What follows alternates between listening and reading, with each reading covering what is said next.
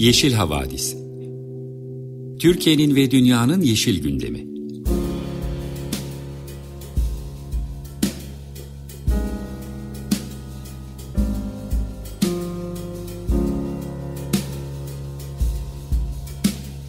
Hazırlayan ve sunanlar Selin Uğurtaş ve Arca Yılmaz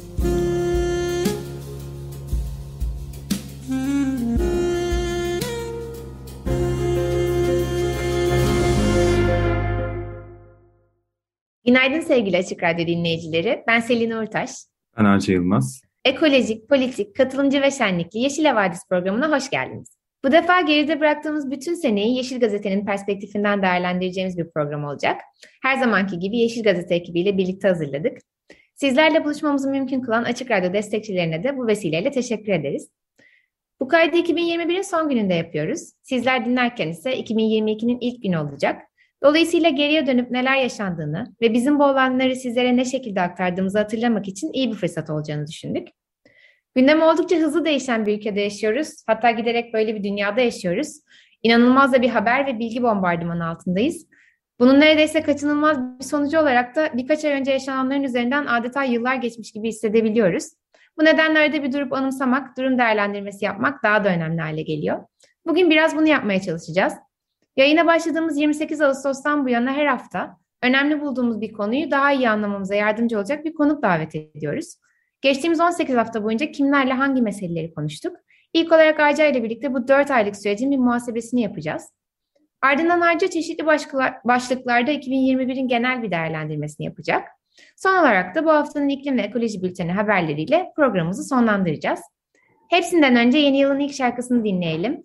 La La Land filminin müziklerinden Another Day of Sun'ı dinliyoruz. Merhaba Açık Radyo dinleyicileri. Ee, yeni yıllar diyerek başlayalım. Ee, bu hafta e, senin de az önce bahsettiği gibi şimdiye kadar programın bir özetini çıkarmak istedik. Ee, biz programı 28 Ağustos günü başlamıştık. Bu haftada 19. bölümünü, bölümümüzü yapıyoruz. Bu zamana kadar pek çok akademisyen, gazeteci, sivil toplum kuruluşu çalışanı ve aktivistler röportajlar yaptık.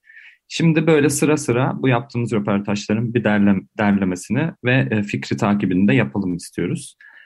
İlk bölümde 28 Ağustos'ta İkizdere'yi konuşmuştuk. E, Rize'deki e, direnişle alakalı. Mart ayında alınan acele kamulaştırma kararı sonrası Eskencilere Vadisi'nde taş ocağı açılmıştı. Bunun sebebi sahile yapılacak olan dolgu alanındaki e, havaalanı inşaatına dolgu taş tedariği sebebiyle açıldı e, vadinin tam olarak nerede olduğu, neden taş ocağı açılmak istendiğini ve son durumu aktivist Asuman, Asuman Fazlıoğlu ile konuşmuştuk. E, Ağustos'tan bu yana neler olmuş diye bir bakalım. Tüm tepki ve protestolara rağmen taş ocağı açıldı ve çalışmaya devam ediyor. Gözaltılar ve eylem yasaklarıyla tepkileri yatıştırmaya çalışmışlardı. En son direnişçilerin kullandığı eski çay fabrikası da acele kamulaştırma kararıyla bu ay başında yıkıldı. ÇED gerekli değildir kararına karşı açılan davada bilirkişi raporu taş ocağı projesinin usulsüz olduğunu belirtiyor. E, direniş halen devam ediyor. Biz de haber geldikçe bültenimizde Rize İkizdere'de İkizdere'ye yer veriyoruz. İkinci bölümümüzde ise Dersim'deki yangınları konuşmak için Dersim Dernekleri Federasyonu Başkanı Ali Haydar beni konuk etmiştik. Buradaki yangınlar Ağustos ayının sonunda başlamış ve iki haftadan uzun sürmüştü. E, ve havadan müdahale ise ancak yangınların 12. gününde başlayabilmişti. E, bu yangınlar zaten kendi içinde vahimdi ancak aynı zamanda Muğla'daki yangınlardan hemen sonra başlamıştı. Ve medyanın ve kamuoyunun çok daha az ilgi göstermesi kaygı verici bir ayrışmaya ve habersizliğe dikkat çekiyordu. Evet daha sonra da İkisköy'e geçtik 11 Eylül'deki programda. Orada uzun süredir devam eden bir mücadele var. E, kömür madenine karşı ormanlarını ve köylerini korumaya devam edenlerle konuştuk. Konuğumuz İkizköy Çevre Komitesi'nden Necla Aşık'tı yazın yaşadığımız yangınlar sırasında kömür şirketinin yangınları engelleme bahanesiyle ağaç kesime kalkıştığını anlatmıştı. Buna karşı Akbelen Ormanı'nı nasıl koruduklarını ve korumaya devam ettiklerini dinledik. Ee, Necla Aşık sorunlu bir bilirkişi incelemesi yaşandığını aktarmıştı. Yakın zamanda bilirkişi incelemesinin başka bir hakim ve heyetle tekrar tekrar edileceğini öğrendik. Ama bu karar ormana dair, köyde ise yıkımlar devam ediyor. Köyün camisi de yıkıldı bu ay içinde. E, kömür madeninin yuttuğu olan köy, zeytinlikler, meralar ve hatta eski Bizans kalıntılarının da olduğu bir ekosistem adeta. Burada da direniş devam ediyor. Kimse vazgeçmiş değil. 23 Ağustos'ta e, Suriye'nin Banyas elektrik santralinde 15 bin ton yakıtla dolu bir tanktan Akdeniz'e ciddi bir petrol sızıntısı olmuştu. Sızıntının yarattığı New York şehri, şehri boyutlarındaki kirlilik de Kopernik bir uydusu tarafından görüntülenmişti. Biz de dördüncü bölümümüzde bu konunun hem Akdeniz'e hem de ülkemizin Akdeniz'deki kıyılarına etkisini doçent doktor Sedat Gündoğdu ile konuşmuştuk. Bence hem Akdeniz'deki yaşam hem de bu denizin dinamiklerine dair oldukça bilgilendirici bir konuşma olmuştu. Bugün hala aklımda kalan iki şey söylemişti Sedat Hoca. İlki Akdeniz gibi yarı kapalı ekosistemlerde denize kıyısı olan ülkelerin tek başına hareket ederek bir yere varamayacağıydı. Bütün ülkelerin ortak hareket etmesi gerektiğini vurgulamıştı. İkincisi ise Akdeniz'deki akıntı sisteminden bahsetmişti Sedat Hoca. Ee, buna göre bütün bölge ülkelerinin yarattığı kirlilik e, Türkiye sahillerinde son buluyor. Dolayısıyla burada bizim özellikle hassas ve sorumlu davranmamızın önemine vurgu yapılmıştı. Bölgede termik santraller, nükleer santraller, doğal gaz arama çalışmaları devam ediyor. Dolayısıyla bu gibi olaylarla tekrar tekrar karşıya kalacağımız neredeyse kesin gibi. Bu konuda daha hazırlıklı olmamız gerektiğinde not düşerek e, sözü Arca'ya bırakıyorum. Evet, 5. bölümde 25 Eylül'de yayınlanmıştı ve aslında iki tane röportaj yaptık. Bu tam iklim grevi gününden hemen sonra yayınlandı bu program. Biz kayıtları iklim günü, iklim grevi gününde yaptık. Cuma günüydü çünkü. Ee, benim yaptığım röportaj Duru Barbak'laydı. Fridays for Future ekibinden. Ee, onun heyecanını sesinden böyle size aktarmak istemiştik. Grev Kadıköy İskele Meydanı'ndaki basın açıklamasının ardından Müze Gazhane'ye doğru ilerlemişti ve orada devam etmişti. Ee, burada konserler ve söyleşilerin olduğu bir program vardı. Ee, diğer röportajı da Selin'den dinleyelim. Beşinci bölümümüzdeki bir diğer röportajımız Ken Europe İklim ve Enerji Politikaları Koordinatörü Özlem Katısöz'leydi. Türkiye'nin Paris Anlaşması'nı nihayet meclise getireceği ve yürürlüğe koyacağı açıklanmıştı. Ve aynı hafta Çin'de bir duyuru yaptı. Artık yurt dışında kömürlü termik santral inşa etmeyeceğim dedi. Biz de bunlar üzerine konuştuk Özlem Hanım'la. Ee, bizim bu sohbetimiz sonrasında tabii Paris Anlaşması meclise geldi ve yürürlüğe girdi. Çin'in açıklamasının ise uygulamadaki etkilerin ne olacağını merak etmeye devam ediyoruz. Ee, burada röportajımızda da e, Özlem Hanım bahsetmişti. Türkiye'de Adana'da inşaatı tamamlanmak üzere olan Embuhunutlu Termik Santrali var ve Afşince Termik Santrali. Bu ikisinin e, Çin'den Çin'in finansmanıyla e, yani Embuhunutlu zaten Çin finansmanıyla yapılan bir termik santraldi. Afşince için ise Çinli yatırımcılarla görüşülüyordu. Dolayısıyla Özlem Hanım özellikle Afşince'nin rafa kalkmasına kesin gözüyle baktıklarını iletmişti. Embuhunutlu'nun da açılmaması için kampanyalar devam ediyor. İklim krizine ve halk sağlığına olumsuz etkilerinin yanı sıra Hunutlu'nun inşa edildiği yer aynı zamanda nesli tehlike altındaki yeşil deniz kaplumbağalarının da üreme alanında yer alıyor. Dolayısıyla buradan iyi bir haber gelmesini de 2022'de bekliyor olacağız. Ee, bir sonraki bölümümüzde, 6. bölümümüzde ise Temiz Hava Hakkı platformunun açıkladığı 2021 yılı karar raporu üzerine platformun koordinatörü Buket Atlı ile bir söyleşi yaptık. Buket Hanım hava kirliliği için güvenli bir seviye olmadığını, ve Türkiye'de hala partikül madde 2,5 gibi önemli kirleticilerin ölçülmediğini, e, bu konuda mevzuatlarda sınır değer tanımlanmadığını aktarmıştı. E, röportajın e, çağrısı işte şu oldu. İklim krizi ve hava kirliliği birlikte ele alınmalı dedi Buket Hanım. Temiz hava eylem planları oluşturulurken bunlar birlikte gözetilmeli ve etkin bir şekilde uygulanmalı diyerek e, röportajımızı sonlandırmıştık. Evet, onun ardından 9 Ekim'deki 7. bölümümüzde Asos'a gittik. Ee, Kaz, Dağı, Kaz Dağı Doğa, Doğa ve Kültürel Varlıkları Koruma Derneği Başkanı Süheyla Doğan ile konuşmuştuk. Ee, burada Asos'ta koruma amaçlı yapılan bir e, yıkım vardı adeta. Orada kaya düşmelerini engellemek için e, belli teraslamalar ve kayaların kaldırılması bir e, inşaat faaliyeti vardı. Çünkü kayalar aşağıdaki liman bölgesine dökülmüştü. Ama bu koruma amaçlı yapılan tahribatın boyutları da ciddiydi ve biz bunu e, hem bu boyut, tahribatın boyutlarını hem de aktivistlerin yaptığı eylemleri Süheyla Doğan'la konuştuk. Hatırlatalım e, bu projede tüm doğal doku da bozulmuş ve geniş düzlükler açılmıştı. E, röportaj sonrası dernek ve Asos dostları grubu Kültür Varlıklarını Koruma Kurulu'nun verdiği onay kararına karşı da bir dava açmış durumda. Bir sonraki bölümümüzde ise Bingöl Karacehennem Ormanı'nda devam eden ağaç kesimi hakkında bilgi almak için yerel gazeteci Fırat Bulut ile konuşmuştuk. Kendisi 76 bin Türk lirası e, karşılığında bir ihale sonucunda 13 bin ağacın kesileceğini ve tüm itirazlara karşın ihalenin iptal edilmediğini aktarmıştı. Bu arada bu kesimin ticari amaçlarla mı yapıldığı yoksa güvenlik nedeniyle mi gerçekleştirildiğine dair yetkililerden çelişkili ifadeler gel geldiği de aktarılmıştı. Tabii e, ülke henüz yanan ormanların şokunu atlatamamışken ve işte Paris İklim Anlaşması da henüz yürürlüğe girmişken sağlıklı ormanların bu şekilde kesilmesi oldukça tepki çekmişti. Bölgede sivil toplum kuruluşları ortak bir açıklama yapmış ve kesimi eko olarak nitelendirmiş, e, acilen sonlandırılması çağrısında bulunmuşlardı. Bir sonraki bölümde de İzmir'e gittik. Burada İzmir'in Kanal İstanbul'u olarak adlandırılan bir proje var. Çeşme Turizm Projesi. Ee, bunu İzmirli çevre aktivisti Doktor Ahmet Soysal ile konuştuk.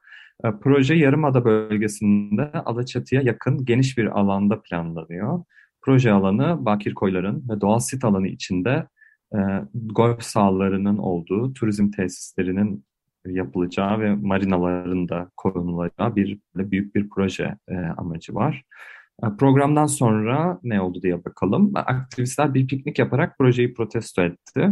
Bu ay sonunda ise bakanlıktan bir onay haberi geldi. Sit değişiklikleri bakanlık tarafından onaylandı ve hani resmi olarak bölge yapılaşmaya açıldı. Bir koruma statüsü e, düşürülmüş oldu bu şekilde.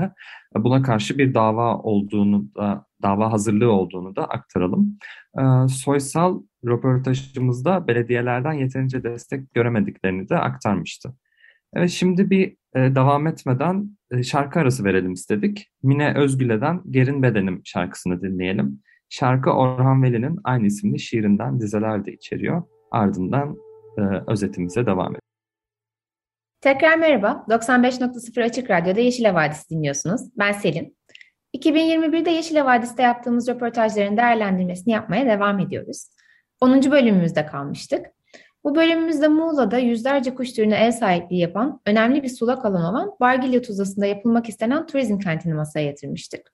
Bu konuda MUÇEP, Mandalya Çevre Platformu Ortak Tuzla Çalışma Grubu'ndan Umay Karabaş ile görüşmüştük. Umaya'nın bölgenin bir lagün ekosistemi olduğunu, acı, tatlı ve tuzlu suyun birlikte var olduğunu ve dolayısıyla çok hassas dengelerin gözetilerek korunması gerektiğini vurgulamıştı. Ancak burada yapılmak istenen proje gerçekten devasa boyutlarda. Umaya'nın 1990'lardan itibaren arazi toplanmaya başladığını anlattı konuşmamızda ve nihai hedef 3000'den fazla konuta ek olarak alışveriş merkezleri, oteller ve golf sahaları inşa etmek. Bu konuda yerel mücadelenin 2022'de de devam edeceğini öngörebiliyoruz. Ee, biz de bu konuda haberleri sizlerle paylaşmaya devam edeceğiz. Evet, bir golf sahası tutkusu sanırım farklı yerlerde böyle sırayla beliriyor garip bir şekilde. Ee, neyse biz 6, 6 Kasım'daki programımızda Kasım ayının getirdiği COP e, süreciyle beraber Açık Radyo'daki pek çok program gibi gündemimizi bu tarafa çevirdik. E, Europe Beyond Coal yani kömürün ötesinde Avrupa'dan Duygu Kutluağ ile kömüre dahil verilen taahhütleri tartıştık COP süresince. E, COP bu sene de oldukça eleştirildi. Hep laf var ancak eylemin olmadığına dair. Kömür niyet beyanlarını da aslında bu çerçevede konuştuk. E, pek çok kuruluşun ortak hazırladığı karbon nötr Türkiye yolunda ilk adım kömürden çıkış 2030 raporunu da ele aldık konuşmamızda. E, kömüre teşvikler sonlanırsa ve kirletenler öderse Türkiye 2030'da kömürden çıkabileceğini e, bu rapor bizlere gösteriyor.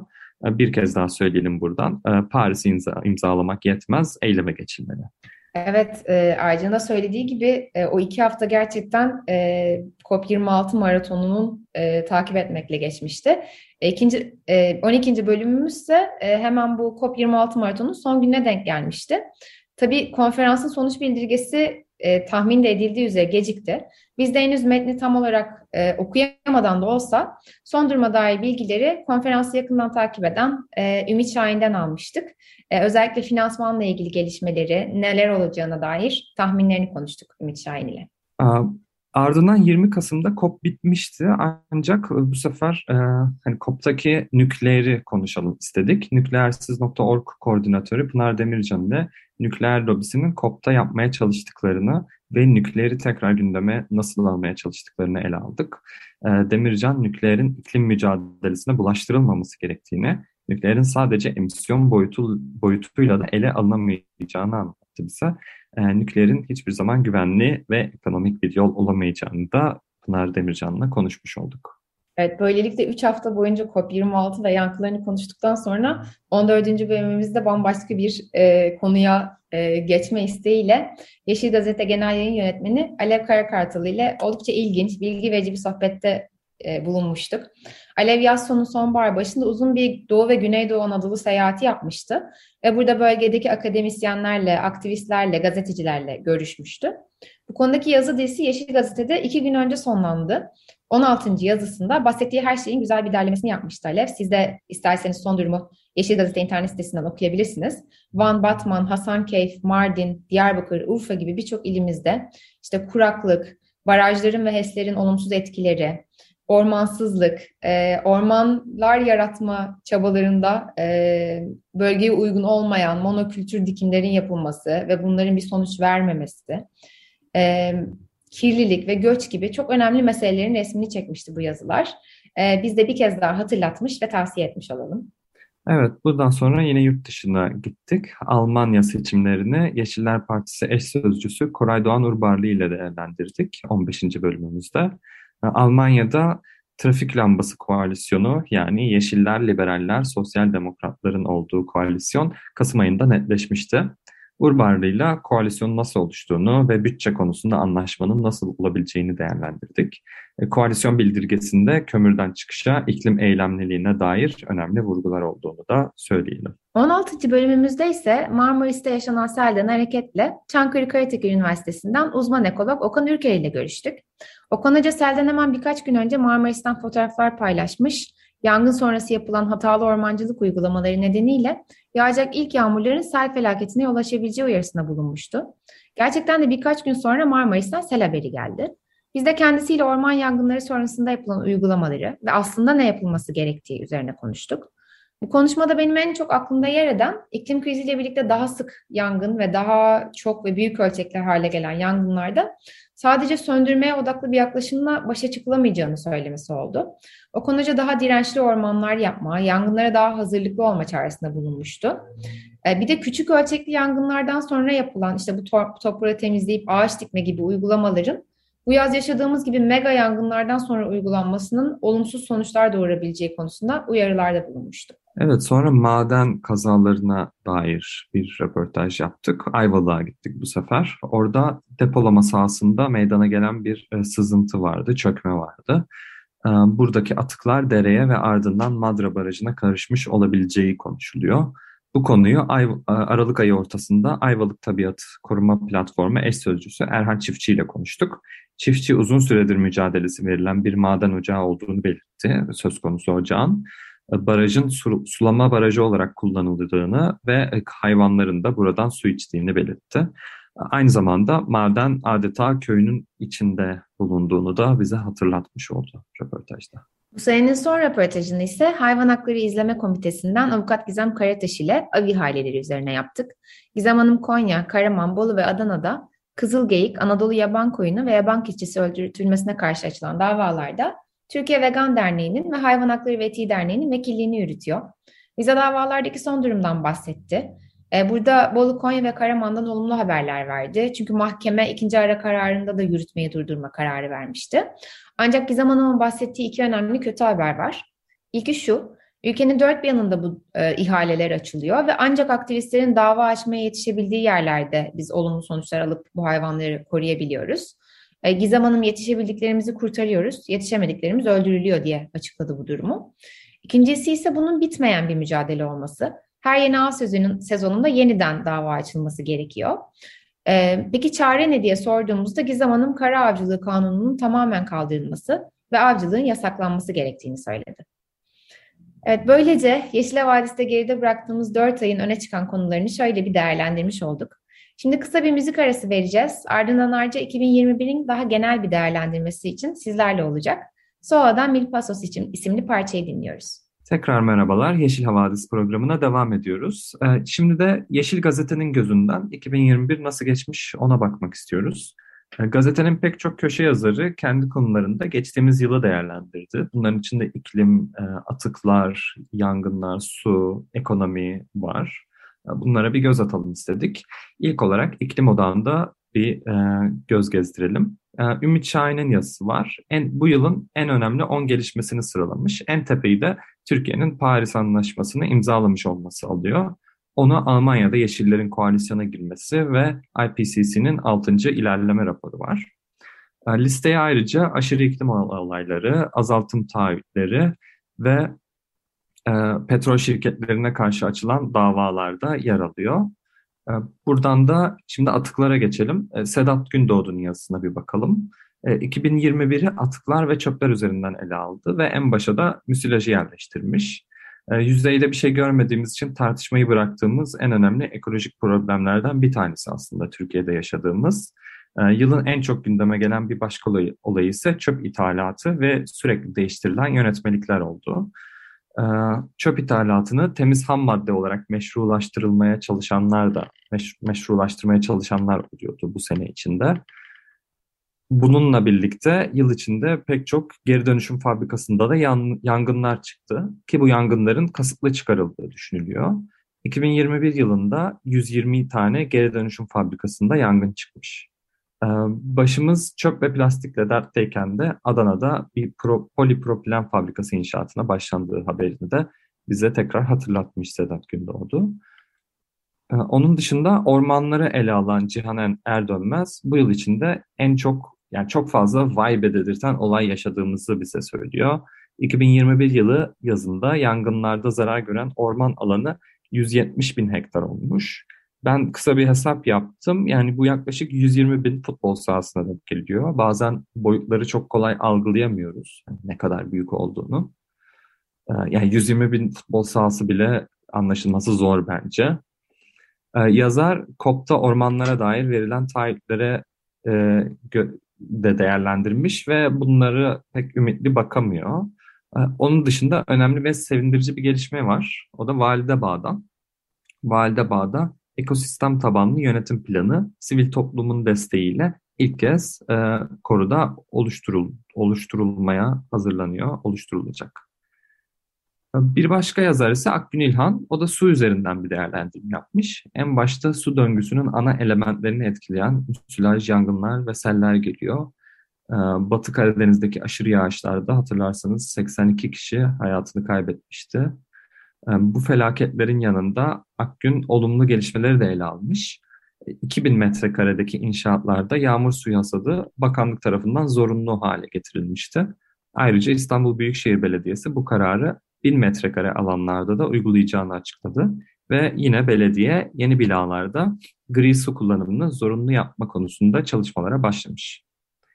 Ee, bir başka yazar ise Yağmur Özgür Güven. O da hayvan deneyleri üzerine uzun süredir Yeşil Gazete'de yazılar yazıyor. Bu sene sonu değerlendirmesini doğrudan hayvanlar üzerine çalışan bilim insanlarına hitaben yazdı. Ee, yazılı ve hayvan refahını gözeten metinler aslında insan merkezi bir bakış açısını yansıtıyor. Ee, güven gereksiz, gerekli acı kavramında bu insan merkezli bakış açısının bir ürünü olduğunu söylüyor deneylerin neden hayvanlar üzerine yapıldığını açıklamaya ihtiyaç var e, bilim insanları tarafından. Bunu duymamıza, duymaya ihtiyacımız var olduğunu söylüyor. E, çünkü hayvansız deneylerin de şu an günümüzde mümkün olduğunu belirtmiş. E, Yeşil Gazete'nin yeni yazarlarından Zeynep Özsoy yıl değerlendirmesini pandemi üzerine yapmış. Tüm yaşadıklarımızın aslında bağıra bağıra geldiğini söylüyor Özsoy. E, raporlar, öngörüler bu biyolojik tahribatın, ekosistem tahribatının sonunda pandemi gibi bir krize yol açılabileceğini tahmin ettiğini aktarmış. E, tüm bu senede yaşadıklarımızda yaşadıklarımızdan da ciddi bir ders almadığımızı not ediyor. Adaletsizliğin daha da arttığı, kapitalizmin kendini çok daha hissettirdiğini söylüyor bu sene içinde. Buna karşı önerisi ise dayanışmayı daha çok arttırmak, paylaşımımızı arttırmak ve birbirimize tutunmak. Akın Ataoğuz'a bakalım. Onun yazısı da kentler üzerinden. E, neoliberal kentlerdeki çöküş bu yıl başlamadı ama devam ettiğini söylüyor. 2021 yılında kentler sınıfsal bir kutuplaşma, inşaatlarla hapsolmuş e, kentler haline aldı. E, öte yandan yoksul, yoksulluğun had safhada olduğu, otoriter popülizmin doruk yaptığı bir atmosfer içindeyiz. E, kentlere göç devam ederken göçmen ve mültecilere karşı işlenen nefret suçları da yükselişte. Ama e, tüm bunlara rağmen Akın Ataoğuz da yeni yılda direniş seslerini daha çok duyacağımızı umuyor. E, sona yaklaşırken ekonomiyi ele alan yazarımıza bakalım. Abdullah Akyüz yazdı. E, faiz sebep enflasyon sonuç inadının sonucu içinde bulunduğumuz durumu söylüyor. Bu durumda e, bu inat sebebiyle bulunuyoruz diyor. 2021 yılında Merkez Bankası ile Hazine ve Maliye Bakanlığı'ndaki atamalar, görevler, e, görevden almalar hiç kesilmedi. E, ekonomi özellikle yıl sonuna doğru dövizin hızlı yükselmesiyle de sarsıldı. Yazar ortada ne bir model ne de gerçekçi bir plan olduğunu inanmıyor. E, mücadele edilmesi gerçek edilmesi gereken gerçek düşmanın ise ısrarla enflasyon olduğunu altını çizmiş. Son olarak ise Bizim de bir bölümde röportaj yaptığımız, e, bu program içinde de aktardığımız Ahmet Soysal'ın yazısına bir bakalım. E, İzmir'e dair bir değerlendirme yaptı ve 2021 yılında en çok imar planlarının tartışıldığını söylüyor. E, belediyelerin yeni planlarla gökdelenlerin şehir merkezine çekmeye çalıştığını belirtmiş ve mesela kültür park olarak bilinen şehrin merkezindeki eski fuar alanının da yeni planlarla yapılaşmaya açılacağından korktuklarını söylemiş. Ayrıca Kültür ve Turizm Bakanlığı'nın da Çeşme Turizm Projesi adı altında e, öngördüğü yapılaşmanın da tehdidine e, değinmiş yazar. E, tüm bunlara rağmen Foça'da, Dikili'de ve Seferihisar'da halkın baskısıyla veya hukuki mücadelelerle iptal edilen kararlar da var. Bu mücadelelerden güç aldığımızı da e, belirtmiş. Evet, Yeşil Gazete'nin perspektifinden e, yıl değerlendirmesi bu şekilde. En azından yazarların, köşe yazarları perspektifinden. Şimdi benim bu yıl en beğendiğim şarkılardan biri olan e, Mayrik Park parçasını dinleyeceğiz Ezel'den. Ezel bu şarkıyı Hrant Dink ödülleri için bestelemişti. Ardından programa bu haftanın gündemiyle devam ediyoruz. Tekrar merhaba. 95.0 Açık Radyo'dasınız. Ben Selin. Önce Yeşile Vadisi'de geride bıraktığımız 4 ayı, sonra da 2021 yılını değerlendirdiğimiz bölümlerin ardından haftanın iklim ve ekoloji haberleriyle devam ediyoruz. Yardım kuruluşu Christian Aid, 2021'in maliyeti, iklim değişikliğinden kaynaklanan çöküş isimli bir rapor yayınladı. Bu raporda 2021 yılında gerçekleşen en yıkıcı 15 iklim felaketi ele alınmış. Bu olayların her birinin en az 1,5 milyar dolar hasara sebep olduğu söylenmiş. Ancak aslında teker teker baktığımızda çok daha yüksek e, meblalar da söz konusu. Örneğin bu 15 felaketten biri Ağustos'ta Amerika Birleşik Devletleri'nde 95 kişinin yaşamını yitirmesine neden olan İDA kasırgasının maliyetinin 65 milyar dolar olduğu tahmin ediliyor. Rapora göre en yıkıcı felaketler iklim krizinde payı en düşük olan yoksul ülkelerde gerçekleşti.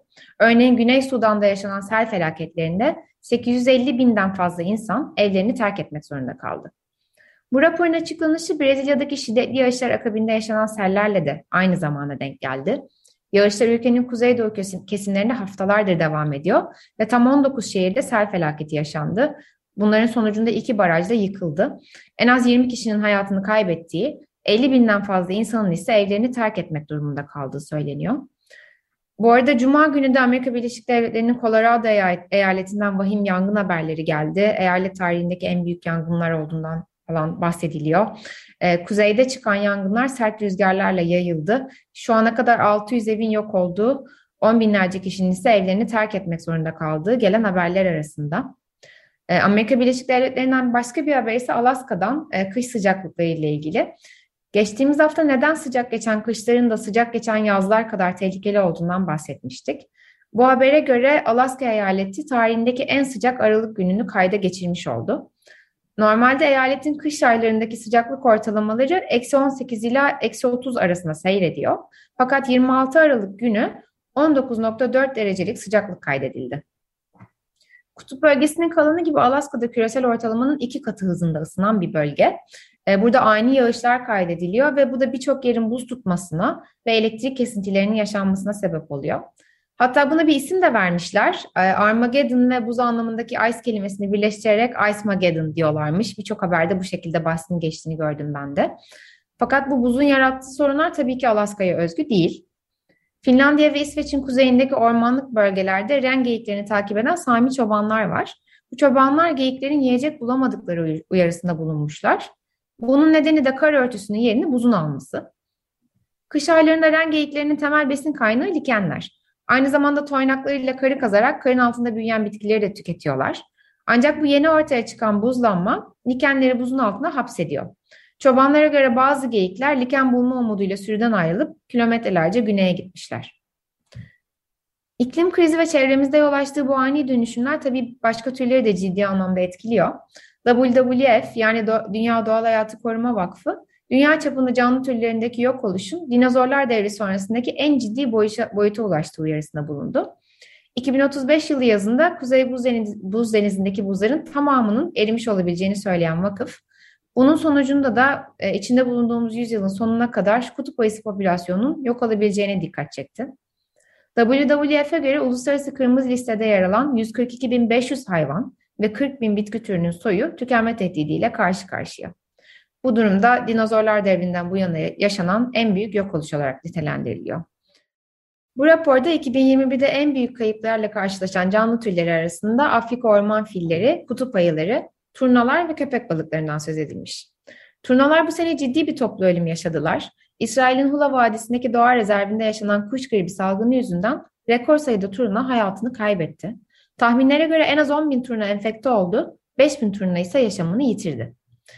Bir başka üzücü haber ise Hindistan'dan geldi. Ülkenin Ulusal Kaplan Koruma Kurumu'nun açıklamasına göre ülkedeki nesli tükenmekte olan kaplanlardan 126'sı 2021 yılında hayatını kaybetti. Hindistan'daki kaplan nüfusu özellikle önemli çünkü dünyadaki kaplanların yaklaşık %75'i bu topraklarda yaşıyor. Ve bu 126 bireyin ölümü verilerin toplanmaya başlandığı son 10 yıl içerisindeki en yüksek sayı. Birçok kaplanın kaçak avcılara ek olarak insan-hayvan çatışmasına kurban gittiği söyleniyor. Bu insan-hayvan çatışması aslında şu demek, ülkenin nüfusunun da artmasına başlamasıyla, giderek artmasıyla birlikte diyelim daha doğrusu, insan yerleşimleri e, daha fazla kaplanların yaşam alanlarına doğru ilerliyor. Bu da basına kaplan saldırısı olarak yansıyan durumu doğuruyor. 2014-2019 yılları arasında bu olaylar sonucunda 225 kişinin hayatını kaybettiği söylenmiş. Bu insan-hayvan çatışmasının e, bir benzeri de yine İran'da yaşanıyor. Ancak bu defa sebep kuraklık. Ülkede küresel ısınmaya bağlı kuraklık nedeniyle ağır bir su krizi yaşanıyor. Bölgede yaşayan ve Ganda olarak anılan İran timsahlarının yaşam alanı da bu kuraklığa bağlı olarak daraldı ve yiyecek kaynakları giderek azaldı. Aç kalan hayvanlar bölgelerine yaklaşan insanları da tehdit olarak algılayıp saldırmaya başladı diye haberlere yansımaya başlamış. Şimdi iki özel haberle devam edeceğiz. Ee, biraz Türkiye'ye döndüreceğiz bakışlarımızı. Bu haberlerden ilki Merve Özçelik imzalı. Tokat'ın Reşadiye ilçesindeki Zinav Gölü ve kanyonuna yakın bir taş ocağı için tekrar ruhsat verilmiş. Yolüstü Köyü Derneği Başkanı Mustafa Altın Yeşil Gazete'ye konuşmuş ve böyle bir güzelliğin üstüne leş gibi çökmüşler. Bizim doğal olarak bütün sularımız gitti, kayboldu. Köy bu sene susuzluktan kırıldı ifadelerini kullanmış. Altın yaşananları şöyle anlatıyor. Bölgede taş ocağı faaliyeti ruhsatı 2011'de alınmış. Ancak konu mahkemeye taşınmış ve mahkeme sürecinin ardından bu ruhsat 2014 yılında iptal edilmiş. Bunun üzerine taş ocağını açmak isteyen Karacan şirketi bu kararı Danıştay'a taşıyor. Ancak Danıştay da mahkeme kararını onaylıyor ve ruhsat tamamen iptal ediliyor. Şimdi bundan sonra olanlar büyük ihtimalle başka bir ülkede olsa yer yerinden oynardı diye düşünüyorum. Bundan bahsedelim birazcık. Bahse konu şirketin şahibi AKP Reşadiye İlçe Başkanı Yakup Karacan ve ailesi. Şirketin avukatlığını ise AKP Tokat Milletvekili Mustafa Arslan yürütüyor. Ancak bu e, ruhsatın iptal edildiği sürece süreçte Mustafa Arslan henüz e, milletvekili değil. Arslan 2018 yılında meclise giriyor ve bunun ardından mahkeme ve Danıştay kararlarına rağmen rağmen şirkete yeniden ruhsat veriliyor. Mustafa Altın bu durumu bir soygun düzeni olarak tanımlamış. Burası bir tabiat parkı, korumaya alınmış bir bölge. Burada taş ocağının ne işi var diye de sormuş. Şimdi yerelde yasal mücadele en baştan başlamış durumda. Yine ruhsat iptali için dava açılmış. Altın biz bu siyasetle nasıl baş edeceğiz bilmiyorum diyor. Tabii bu e, yasal süreçler oldukça zorlu ve yorucu. Adeta mücadele edenleri yıldırmaya yönelik tasarlanmış gibi görünüyor. Bu nedenle de birlik olmak çok önemli. E, bu konudaki ikinci özel haberimiz Yeşil Gazete'de Fırat Bulut imzasıyla yayınlandı. Buna göre Peri, Peri Vadisi'nde yaşanan ekolojik kıyma dikkat çekmek için bölge dernekleri İstanbul'da bir araya geldiler. Bingöl, Dersim, Malatya'dan dernek temsilcileri, siyasi parti temsilcileri ve yurttaşlar bu toplantıya katıldı. Mücadelenin odağında maden ocakları ve HES'ler var. Peri, peri havzası için kümülatif etki değerlendirme süreci işletilmediği, altısı baraj tipi olmak üzere 9 tane HES inşa edildiği vurgulanmış. Bu bölge oldukça önemli bir ekosistem. Bölgede tespit edilen 2000'e yakın bitki türü var. Bunların dörtte birinin de endemik olduğu not edilmiş. Aynı zamanda Bern Sözleşmesi ile korunan pek çok hayvan türü de var bölgede. Hatta şöyle bir iddia var. E, bu neslinin tükendiği düşünülen Anadolu Parsı'nın bölgede yaşadığına dair işaretler olduğu söyleniyor. E, bu Peri Vadisi'nin durumunu tabii ki önümüzdeki senede takip etmeye devam edeceğiz. E, biraz da e, sokak hayvanlarından bahsedelim. Biliyorsunuz Cumhurbaşkanı Recep, Tayyip Erdoğan'ın sokak hayvanlarını hedef alan açıklamalarının ardından su, sular hala durulmadı. E, hayvan seven herkes de süreci endişeyle takip etmeye devam ediyor. Hayvan hakları konusunda çalışan dernekler de bilgilendirme çalışmalarını hız vermiş durumdalar. Hayvan Hakları İzleme Komitesi ve Fikir ve Sanat Atölyesi Derneği Çocuk Hakları Merkezi ortak bir açıklama yaptılar ve hayvanlara ve çocuklara verilen değer eşitliğe verilen değerdir demişler. Açıklamada çocukların ve hayvanların tıpkı yetişkin insanlar gibi şiddeti öğrendiği vurgulanmış ve saldırganlaştırılmış köpeklerin aslında şiddete maruz kalmış köpekler olduğundan bahsedilmiş. Bu nedenle de hayvanları saldırganlaştıran insanların fail olarak görülmesi gerektiği vurgulanıyor. Son olarak kısa kısa vereceğimiz birkaç haberin ardından bültenimizi sonlandıracağız. İlk haber Yeşiller Partisi'nden. Yeşile, Yeşile Vadisi'de daha önce de sıkça bahsettiğimiz üzere partinin alındığı belgesi İçişleri Bakanlığı tarafından adeta rehin tutulduğu için parti resmen kurulamıyor. Bu konu Türkiye İşçi Partisi'nin desteğiyle meclis gündemine taşındı. Tip Yeşil Parti eş sözcüleri Özlem Teke ve Koray Doğan Urbarlı ile mecliste bir basın toplantısı düzenledi. Toplantıda sürecin anayasaya ve yasalara aykırı olduğuna dikkat çekildi. Ee, yine hayvan haklarına ilişkin bir haber Antalya'dan. Burada bir siyah yüzgeçli köpek balığının bir gece kulübüne yerleştirilmiş dar bir akvaryumda esir tutulduğu ve kulübün gürültüsüne maruz bırakıldığı tespit edilmişti. Bu işletme e, yalnızca 1500 TL idari para cezasına çarptırıldı. Köpek balığının da doğal yaşamına daha uygun bir yere nakledilmesine karar verildi. Ancak uygun bir yer bulana kadar e, gece, gece kulübünde kalmaya maalesef devam edecek gibi görünüyor. E, bir güzel haber Güney Afrika'dan geldi. Burada Eastern Cape vilayetinin kıyılarında Shell petrol ve doğalgaz arama çalışmaları sürdürüyordu. Makanda Yüksek Mahkemesi arama çalışmalarının durdurulmasına karar verdi. Gerekçe olarak da sismik araştırma faaliyetlerinin bölgedeki deniz canlılarının yaşam alanlarını tehdit etmesini gösterdi. Mahkeme Shell'in aksi yönde bir kanıt sunamadığına dikkat çekti. E, bildiğiniz gibi Doğu Akdeniz de benzer araştırmalarla kuşatılmış durumda. Ancak mesele o kadar ekonomikleşti ve askerileşti ki bu boyutunu yeterince konuşamıyoruz. Dilerim yeni yılda ülkemizde de gerektiği gibi tartışılır bu mesele. Güney Afrika denizlerini petrol ve doğalgazdan korurken Almanya'da nükleerden çıkış konusunda son düzlüğe gelmiş durumda. 2021'in son günü ülkedeki 3 nükleer enerji santrali içinde son olacak. Elektrik şebekesiyle bağlantıları kesilecek. Bu 3 reaktörün kapanmasıyla birlikte ülkede 3 aktif reaktör daha kalacak. Bunların da 2022 yılında kapanması öngörülüyor. Son olarak bir vefat, vefat haberi vererek iklim ve ekoloji bültenimizi sonlandırıyoruz. Doğa bilimci ve namı diğer modern zamanlar Darwin'i Edward Osborne Wilson 92 yaşında hayatını kaybetti. Wilson'ı yarı dünya projesiyle tanıyor olabilirsiniz. Ee, yok 6. yok oluş diye tabir ettiğimiz süreci tersine çevirebilmek için gezegenin kara ve denizlerinin en az yarısının korunması çağrısında bulunuyordu Wilson. Kendisini çalışmalarını yeniden hatırlayarak anmak iyi olabilir diye düşünüyorum. Ee, böylelikle 2021'in bize göre son, sizlere göre ise 2022'nin ilk iklim ve ekoloji bülteninin sonuna geliyoruz. Kısa bir müzik arası verelim. Eliza P'den Rules Don't Live By The Rules'u dinliyoruz. Bu güzel parçanın ardından 95.0 Açık Radyo'da Yeşil Gazete'nin katkılarıyla hazırladığımız Yeşil Havadis programının sonuna geliyoruz. 2022'nin ilk gününde bizi dinlediğiniz için çok teşekkür ederiz. Dileriz daha özgür, adil, yeşil ve barış içinde bir yıl geçiririz. Haftaya yine aynı saatte görüşmek üzere, hoşçakalın. Hoşçakalın.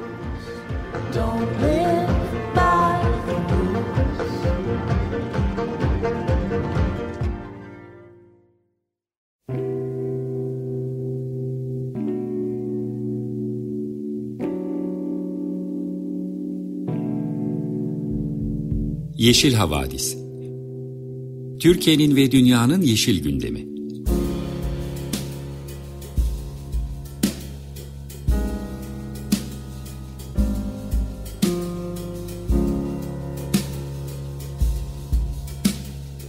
Hazırlayan ve sunanlar Selin Uğurtaş ve Arca Yılmaz